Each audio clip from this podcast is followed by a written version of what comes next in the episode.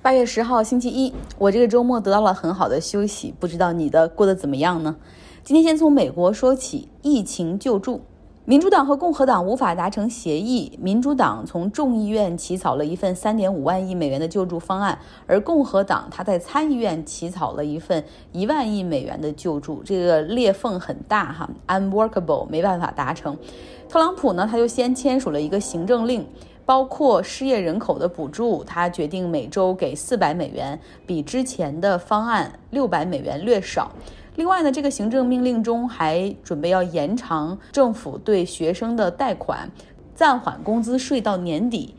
其中有一些是会受到法律方面诉讼的挑战，因为联邦政府的支出这个不是总统的权力范围，需要要议会通过才可以。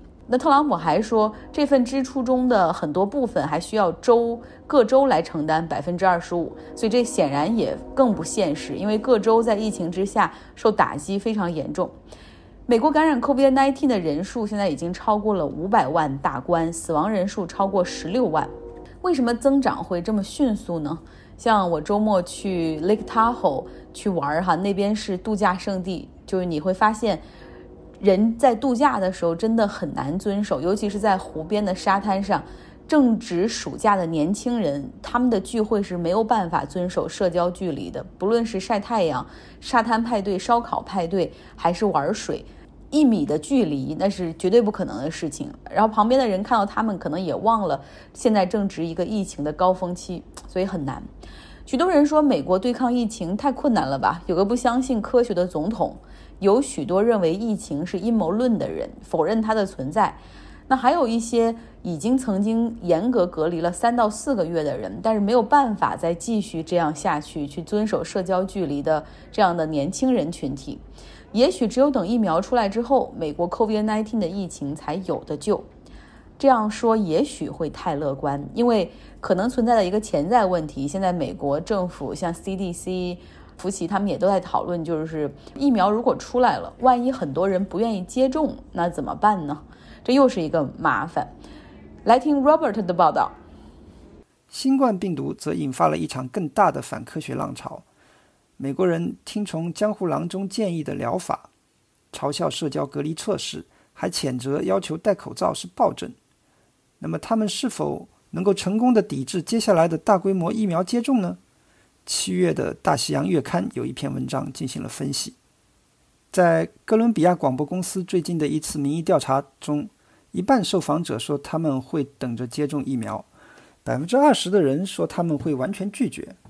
因此，越来越多的文章警告说，即使有一种安全有效的疫苗，美国也可能无法达到群体免疫。对于新冠病毒疫苗，肯定会有一部分美国人拒绝接种，他们拒绝的理由有很多。一个原因是对科学和科学家的普遍怀疑，很多人害怕这些科学家想控制我们的生活。在许多美国人中，对科学家的不信任加上对权威的更强烈的不信任，使得一些人会拒绝政府提供的任何医疗服务，特别是如果涉及到某种形式的强制要求。其他人可能会出于更慎重的理由拒绝接种疫苗，例如。年轻人不太容易出现因为新冠病毒导致的病亡或病危，他们可能觉得没有必要去接种疫苗。许多美国人可能担心，一种以前所未有的速度研发出来的新疫苗到底是否真的安全。与其把自己当作小白鼠，他们可能更倾向于等到大规模接种的影响经过验证之后再说。反疫苗运动对麻疹和新冠两种病毒疫苗的影响。有着根本的区别。首先，麻疹在美国已经基本根除，因为大多数人从未经历或者目睹过这种疾病，因此没有意识到这个疾病有多么危险。更糟的是，许多人意识到他们可以搭别人的车，因为已经有足够多的美国人接种了麻疹疫苗，使国家能够享受群体免疫。任何一个人都可以放弃接种疫苗，不会面临感染疾病的风险。这种搭便车而破坏传染病控制的做法是非常不道德的，特别是本来就有一小部分儿童因为自身免疫系统受到损害，不能够安全的接种疫苗。但这些行为从他们个人的角度来讲，又是理性的选择。新冠病毒的情况则大不相同。由于美国人还没有实现 COVID-19 的群体免疫，搭便车是不可能的。而且获得疫苗有助于保护每个患者自身的健康。你越早接种疫苗，你就能越早开始你的正常生活。所以，如果以自私的角度来选择的话，人们其实更应该会愿意接种 COVID-19 疫苗。更重要的是，新冠病毒带来的后果在大多数美国人脑海中已经萦绕不去。COVID-19 并不是那种只在医学教科书中才有记录的几乎绝迹的疾病，在过去的几个月里。它已经使数十万美国人重病或死亡。平均而言，每个感染麻疹的人会传染十二到十八人，而典型的 COVID-19 患者感染二到三人。要实现群体免疫，麻疹疫苗的接种率必须达到百分之九十五，而新冠病毒疫苗接种率可能会只需要百分之五十到百分之七十之间。而且到了疫苗面世的时候，大约每二十个美国人中就已经有一个。患有了 COVID-19，这意味着只要有大约百分之四十五到百分之六十五的美国人需要接种疫苗。所以，对麻疹来说，实现群体免疫需要几乎所有的人对疫苗的效用达成共识。这种近乎全民一致的共识很难维持下去。但是在 COVID-19 的例子中，反疫苗者则需要影响更多的美国人才能对集体防疫产生毁灭性的影响。除非有三分之一的美国人，甚至每两个人中就有一个人拒绝接种疫苗，否则美国还是很可能会实现群体免疫的。说回来，新冠病毒曾经一次次打破了我们对它的认知，我们还是应该考虑到事态再次对我们变得不利的可能性，谨慎地展望未来，找到一种安全有效的疫苗将成为一个关键的转折点。今年的情况告诉我们。个人的不负责任和政府的无能给我们带来了巨大的代价。我们也应该记住，我们最终战胜疫情要靠个人的理性和集体的创造力。哪怕在特朗普上任之前，美国都已经有一个很庞大的群体，他们不相信疫苗的存在，甚至有些人还认为打疫苗会造成自己孩子得自闭症，拒绝疫苗。这个群体很有意思，它中间有中低收入、教育欠佳的人群。也有不少中产和富裕阶层，还有那种顶级的精英阶层，这就包括小罗伯特·肯尼迪，他的叔叔就是那个肯尼迪总统，他的父亲就是美国的前司法部部长，而他出生在这样的一个精英家庭，然后又是这种民主党的大世家，没想到这个小罗伯特·肯尼迪居然是反疫苗的哈。我们继续来听 Robert 的报道。去年《纽约时报》的一篇文章就为大家介绍了美国的反疫苗运动。因为越来越低的疫苗接种率，麻疹疫情去年在美国再次爆发。像麻疹这样的高度传染性疾病，要实现群体免疫，在人群中的疫苗接种率通常要达到百分之九十五。疾控中心发现，一七到一八学年全国幼儿园儿童麻疹、流行性腮腺炎和风疹疫苗接种率下滑至百分之九十四点三。而且是连续第三年下滑。抵制疫苗群体中有很多不同的人，从富裕的白人到穷困的黑人，从宗教保守主义者到反政府自由主义者，从追求纯天然生活的信徒到要自己为孩子做决定的父母，很多不同的因素综合作用使他们拒绝疫苗。当代的反疫苗运动可以追溯到1982年，当时 NBC。播出了一部纪录片，探讨百日咳的疫苗与幼儿癫痫之间的联系。医生们批评这部电视片极不专业，但恐惧还是蔓延开来。社会上成立了反疫苗团体，许多公司也顺势停止生产疫苗，因为疫苗本身就是亏钱的生意，不值得企业去费心。九八年，英国肠胃病学家安德鲁·维克菲尔德在《柳叶刀》发表了一篇论文，将疫苗与自闭症联系起来。该研究后来遭到质疑，论文被撤销。自闭症和麻疹这两者的风险比较，在一些家长面前似乎是显而易见的。因为疫苗的功劳，大多数人从未见过麻疹，但他们相信他们了解自闭症。大多数人在评估风险方面的能力是不足的，很多人都会落入忽略偏见，他们更容易接受由于自己的忽略。或者不作为导致的损失，而不愿意接受自己的行为导致的同等损失。我们也被那些数值表示的风险搞糊涂了。比如，我们更关注分子上的十六个不良反应事件，而不是分母中的每百万份疫苗剂量。还有对不确定性的厌恶，父母希望说疫苗是百分之百安全的，事实上，任何医疗治疗都达不到这个标准。其实，很少有人会绝对拒绝所有的疫苗接种，但是当人们不确定时，他们会找到那些确认他们的偏见并巩固这些想法的人。社交媒体这个时候对他们就很有吸引力。相比于抽象的数字，人们更倾向于相信个人的叙事，尤其是名人的故事。到了零七年，当女演员詹妮·麦卡锡坚持认为疫苗会导致她儿子的自闭症时，就影响了成千上万的人。健康人注射流感疫苗的主要原因是为了保护那些免疫系统受损的人。比如婴儿和老年人，这是利他主义的行为。对父母来说，他们更关心的是不惜一切代价保护自己的孩子。这种态度与五十年代美国的父母们形成了鲜明的对比。他们积极地为孩子们接种疫苗，以帮助在全世界消灭小儿麻痹症。研究显示，家长对疾控中心和儿科医生的信心正在下降，尤其是在疫苗方面。对于大型制药公司的不信任则更加明显。特朗普在推特上支持了自闭症和疫苗接种之间有联系的说法。作为当选总统，他会见了反疫苗接种运动的领导人。尽管后来随着麻疹病例的激增，他转而支持接种疫苗。随着个人主义的育儿观盛行，传统家长式的医生看病模式开始退出历史舞台。病人们主张自己的权利，他们向医生挥舞着从互联网上打印下来的资料，医生和患者之间开始共同决策。儿科医生可以错开疫苗接种的时间，有些人甚至完全灵活地选择是否接种疫苗。自由主义的家长们认为他们有选择的权利。如果政府命令他们做些什么，他们会总结出阴谋论的观点。他们认为接种疫苗如果不是自愿的，风险会更高。事实上，一个人在开车去机场的时候受到伤害的风险比坐在飞机上的风险更大。但开车是自愿的。给人一种尽在掌控的错觉。人们害怕飞行，是因为他们不能控制飞机。推而广之，许多儿童接种疫苗并不是自愿的，这让那些相信自己可以控制自己健康的人感到不安。正是由于有这么多不同的但都根深蒂固的观念，反疫苗运动造成了儿童疫苗接种率持续的下降。感谢 Robert 为大家讲述了美国反疫苗的群体和这种反疫苗的文化。在这个国家里，真的有太多人把无知当成自由。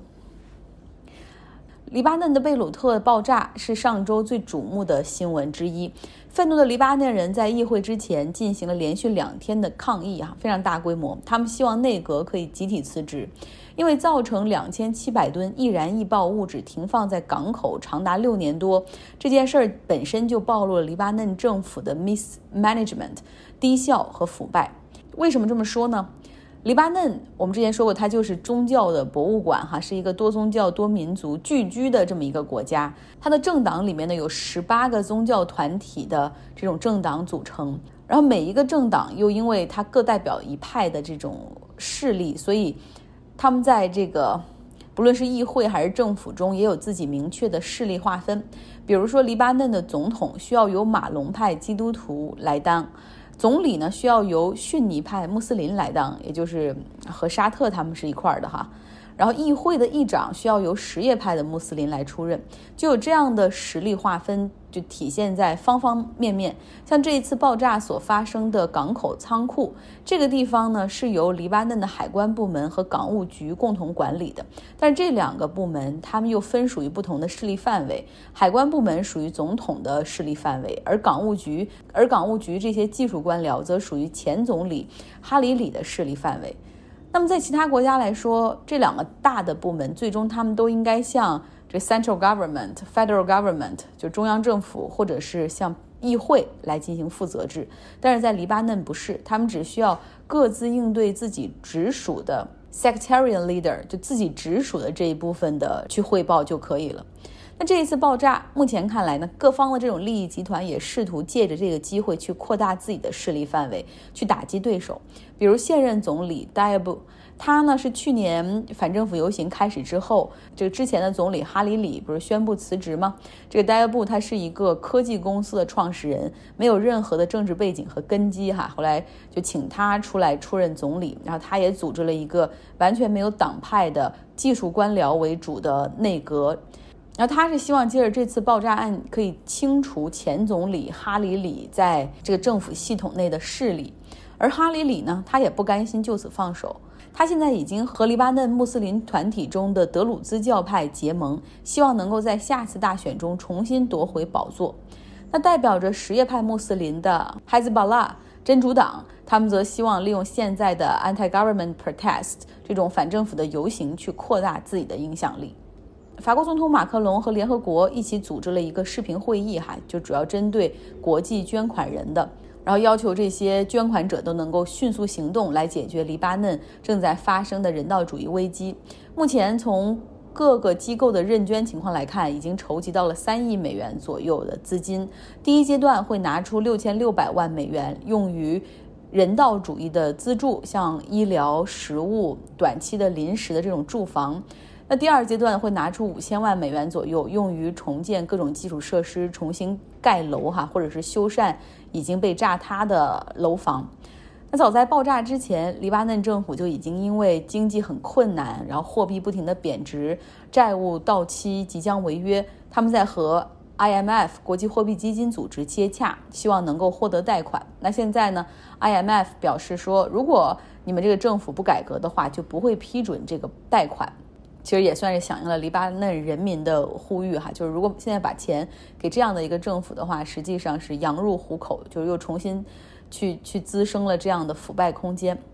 目前呢，黎巴嫩的内阁中有两名部长已经宣布辞职，一个是环境部长，另外一个是信息部长。上周还有一个新闻也需要更新哈，就是西班牙的前国王胡安卡洛斯他的自我放逐。他并没有像大家之前预测的那样，就是乘飞机从葡萄牙起飞，飞向加勒比海的多米尼加。他呢是乘私人飞机抵达了阿联酋的阿布扎比，因为他和阿布扎比的酋长是好朋友。他所入住的酒店是这个总统套房，目前门市价是一点二万美元。所以西班牙的媒体和民众好多人就说：“谁来出这个钱？”大家还是对他很愤怒的。不过，媒体也猜测他不会在阿布扎比停留太久，因为西班牙和阿联酋之间有引渡协议。有意思的是，这个引渡协议还是胡安·卡洛斯自己在2010年的时候这个签署实施的。胡安·卡洛斯离开西班牙主要原因就是丑闻。当地的检察官正在调查这位前国王是否在一宗沙特的高铁项目中收受贿赂，哈，因为他帮助西班牙的公司中了一个六十亿、六十多亿美元的标，然后他是否从中获得了一亿美元的好处？他的儿子现任国王一直在努力和他的父亲保持距离，哈，那确保整个王室的名誉不会受到他的牵连。结尾最后再补充一点，去 Lake Tahoe 太浩湖的情况。这是一个很大的淡水湖，四面被高山所环抱，湖水非常清澈，因为是高山的冰川融水。这是个度假胜地，夏天玩水，冬天滑雪。那这个湖呢，也正好处在加州和内华达的交界之处，两个州分而治之，有一道 state line 州界大道，可以把它这个隔开。其实就算你忽略这个 state line 州界大道，这两个州的差别也还是很大的，肉眼。也可以观察到，内华达州它是赌场合法的州，所以它境内的都是大型的酒店带着赌场。话说他们的酒店也要更便宜，因为要吸引你去去他们的 casino 嘛。而加州这一侧呢，都是中小型的，比如汽车旅馆啊，还有那种度假屋啊，还有湖边的 Lakeside Inn 呐。然后呢，第二点就是加州它对疫情控制管控还是很严格，不允许任何的室内经营。餐厅你要么只能打包带走，要么就在户外就餐，而且户外的桌和桌之间必须要隔这一到两米左右。但是内华达州就没有这个要求，赌场又都是在室内的，都已经开放恢复营业。那么看着那些赌客们就戴着口罩进去准备下注，我我看了真是很可怕，避之不及。那中间呢，我开车还翻过山，去到内华达境内，想去逛一下。就翻过山之后，往这个 Carson 附近开，你就会发现车辆已经不是经济环保型为主的日系车，而是大量的这美国制造的重型 S SUV 和皮卡。然后看到街区里有很多人也挂出了就支持 Trump 和彭斯的牌子。然后你大概能猜出这些都是一些什么人哈？比如说是不是拥护持枪权呢？或者是那种比较保守的宗教团体，反对女性的权利？还有他们的支持者中，很多人都是反对移民的权利。有些很有很多人，有相当一部分也是种族主义者。看到这些以后，打了个寒战，车都没停，掉个头，马上开车又翻回到了加州一侧，才觉得舒服一些。所以你看，这就是现在美国的情况。拜 Trump 所赐，现在的 liberal 这种自由派和 conservative 保守派之间，基本上已经失去了可以对话的这种中间地带。美国的民意裂痕正在扩大。好了，今天的节目就是这样，希望大家周一有一个愉快的开始，活力满满迎接新的一周。